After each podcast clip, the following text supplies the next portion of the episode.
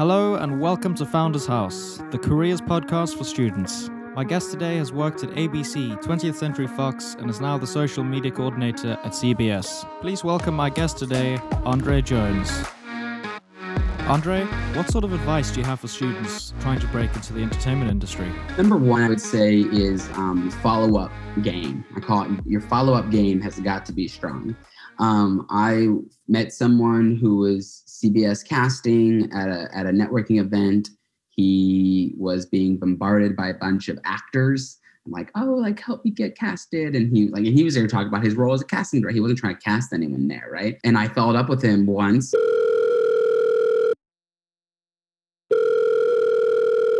Hello. Hey, you know, would love to work at CBS one day, casting on the part. And uh, didn't hear back for three months. Hit him up. I followed up again. Hello. No one is available to take your call. Didn't hear back. And I shot one more off. But I followed up really strongly. He still never responded to me. And this is the craziest part. I got it. I got an email from CBS Casting saying we want to set up an interview with you. I interviewed. I crushed it. I got it. And then I found out, and I was like, Dory, like, why didn't you ever respond to my emails? He's like, I didn't. I didn't forward them along. Like you did great. Like I didn't need to respond. and I'm like, wow. What Andre is really saying here is be patient.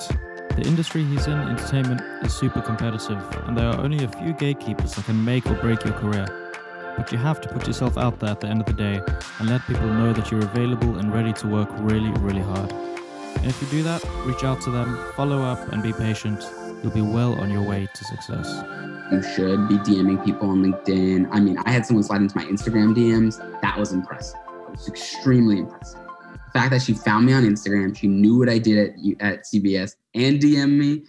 I was like, wow, like what a triple threat. Uh, and then we looked for something for her and hopefully we can find something for her eventually. But um, so my biggest advice is, you know, is know what you want, know what you're going into. Um, and don't be afraid to try anything and everything. I think if you look at my resume and my career past these past six, seven years, it, I've tried everything. I've done casting, I've done management, I've done production, I've done development, I've done PR, I've done, you know, social, done gaming, and I knew what I didn't like and I knew what I liked. And and until you try things, you're never gonna know if you like them or not. So if everyone wants to be in development, everyone wants to be the next big director, everyone wants to be an agent that's great. And I love those people, but try something new. Um, my friend at the agency took the first desk that was open for him, and it was gaming. And I was like, what are you doing? Like, why do you want to be in gaming? Like, you came here to be a movie guy. Like, he knew he's really good at movie stuff. He knows all the directors, all the writers. He's like, Andre, because gaming is going to be the next biggest thing. and I was like, all right, sure. Got promoted in a year and a half, two years. Everyone was jealous. And, um, you know, I was like, wow, like he did it. He, and now he's like a coordinator in the gaming space. And gaming is really big right now. And that was about three or four years ago. So, you know, like he tried it. And, and how do you know you're not going to like it? Follow up, try everything. And then last but not least, um, you know, don't quit.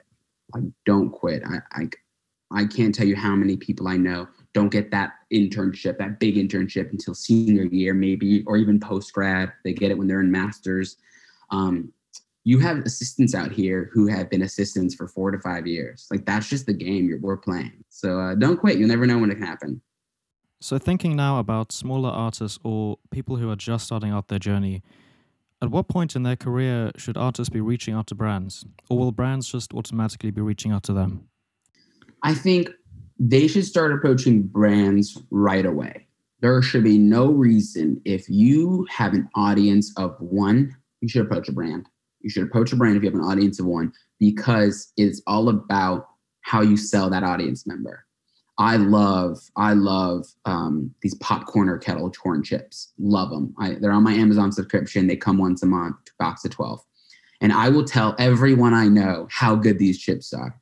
Um, the brand hasn't sponsored me yet, but if you know if they're out there, I think that's when your audience already is like, oh, well, like I'm a huge fan of him, and I maybe I should try that too, and it and it, it happens really naturally, and that's what I really love about organic and authentic, uh, authentic um, integration, brand integration, or in, we call it integrated marketing.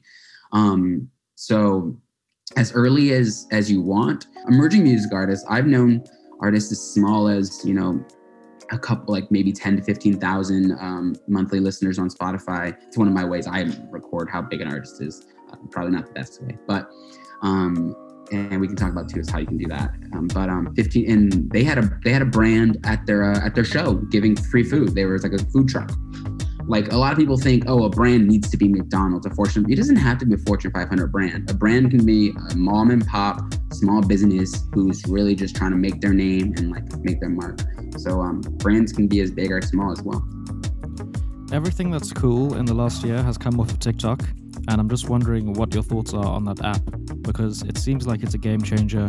Everything that my sister listens to now, the music that she listens to, it all comes from these TikTok videos.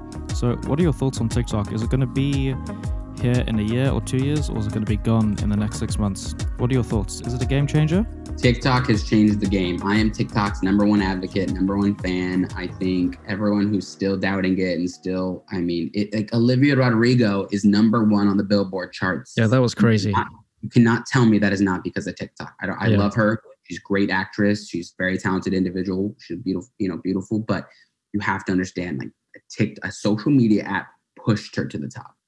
TikTok has changed the game, has changed the game enough where uh, I think everyone needs to stop and focus on it. No, I don't think that can ever happen because traditional media, uh, not social media, traditional media is just so set in their ways that, um, you know, that's what Quibi, I, I, I understand Katzenberg. I understand Meg's, you know, Meg Whitman's goal and all that for the for the short form content platform. So I don't think it's gonna like change the media landscape forever, but it's gonna. It, there's a new blip in the system, and it is this app that attaches our attention for two hours plus a day. And hopefully, uh, you probably I don't know if you're familiar with Clubhouse. I think that's gonna change the game too. That's a new app that just came out. Yeah, I think traditional media. I'm a big bet. I'm I'm, I'm betting big, not on AMC because of Wall Street bets, but I'm betting big on uh, the movie theater industry. Oh, I thought you were going to say GameStop there. No, no, I don't. I'm not touching that.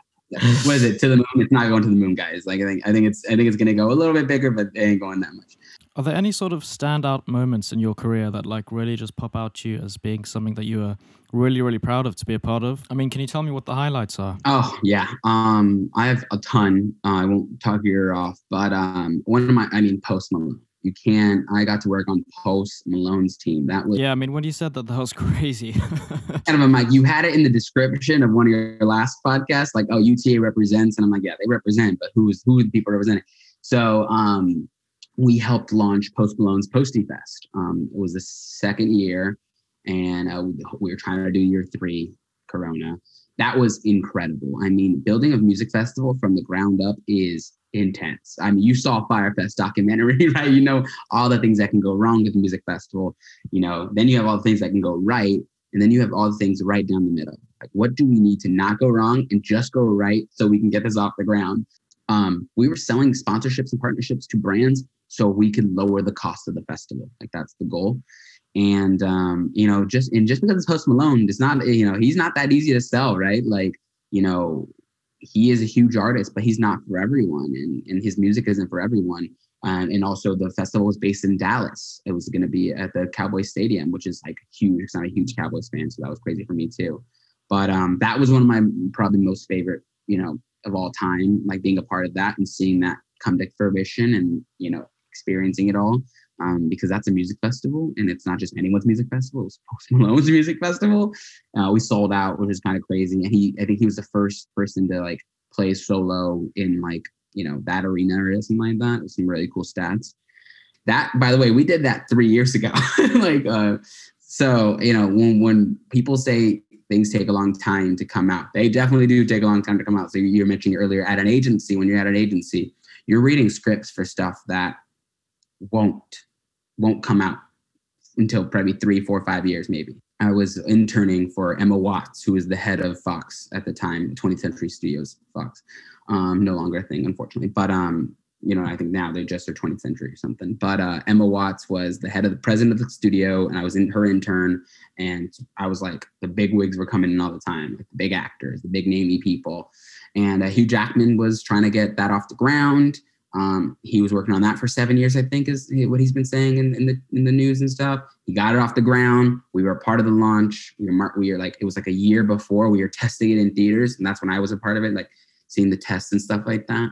Read the script, and I was like, and then I think all the Dear Evan Hansen guys were working on music, and I mean that movie is freaking phenomenal. I love that movie. Andre, you've worked at some of the coolest and biggest companies in the entertainment industry, like UTA and CBS. These are companies that tons of people really, really, really want to work at.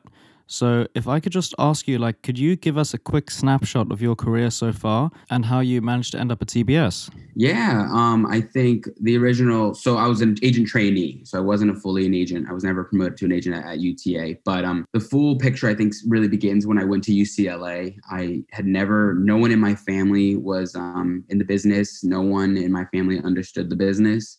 I myself didn't understand it growing up in Orange County, California. You don't have a lot of TV shows being filmed though. There's no film studios. There's probably some marketing agencies, and that's about it. But um, I went to UCLA thinking I was going to go into politics. I really want to run Michelle Obama's 2024 campaign. You know, like how are you going to respond when you don't get that job you had your heart set on? I was like, oh, I grew up with the era of Barack, 2008 you know hope change like that was really impactful seeing that on you know and online. And so i was like i'm going to go into politics i'm going to run a campaign like i love winning.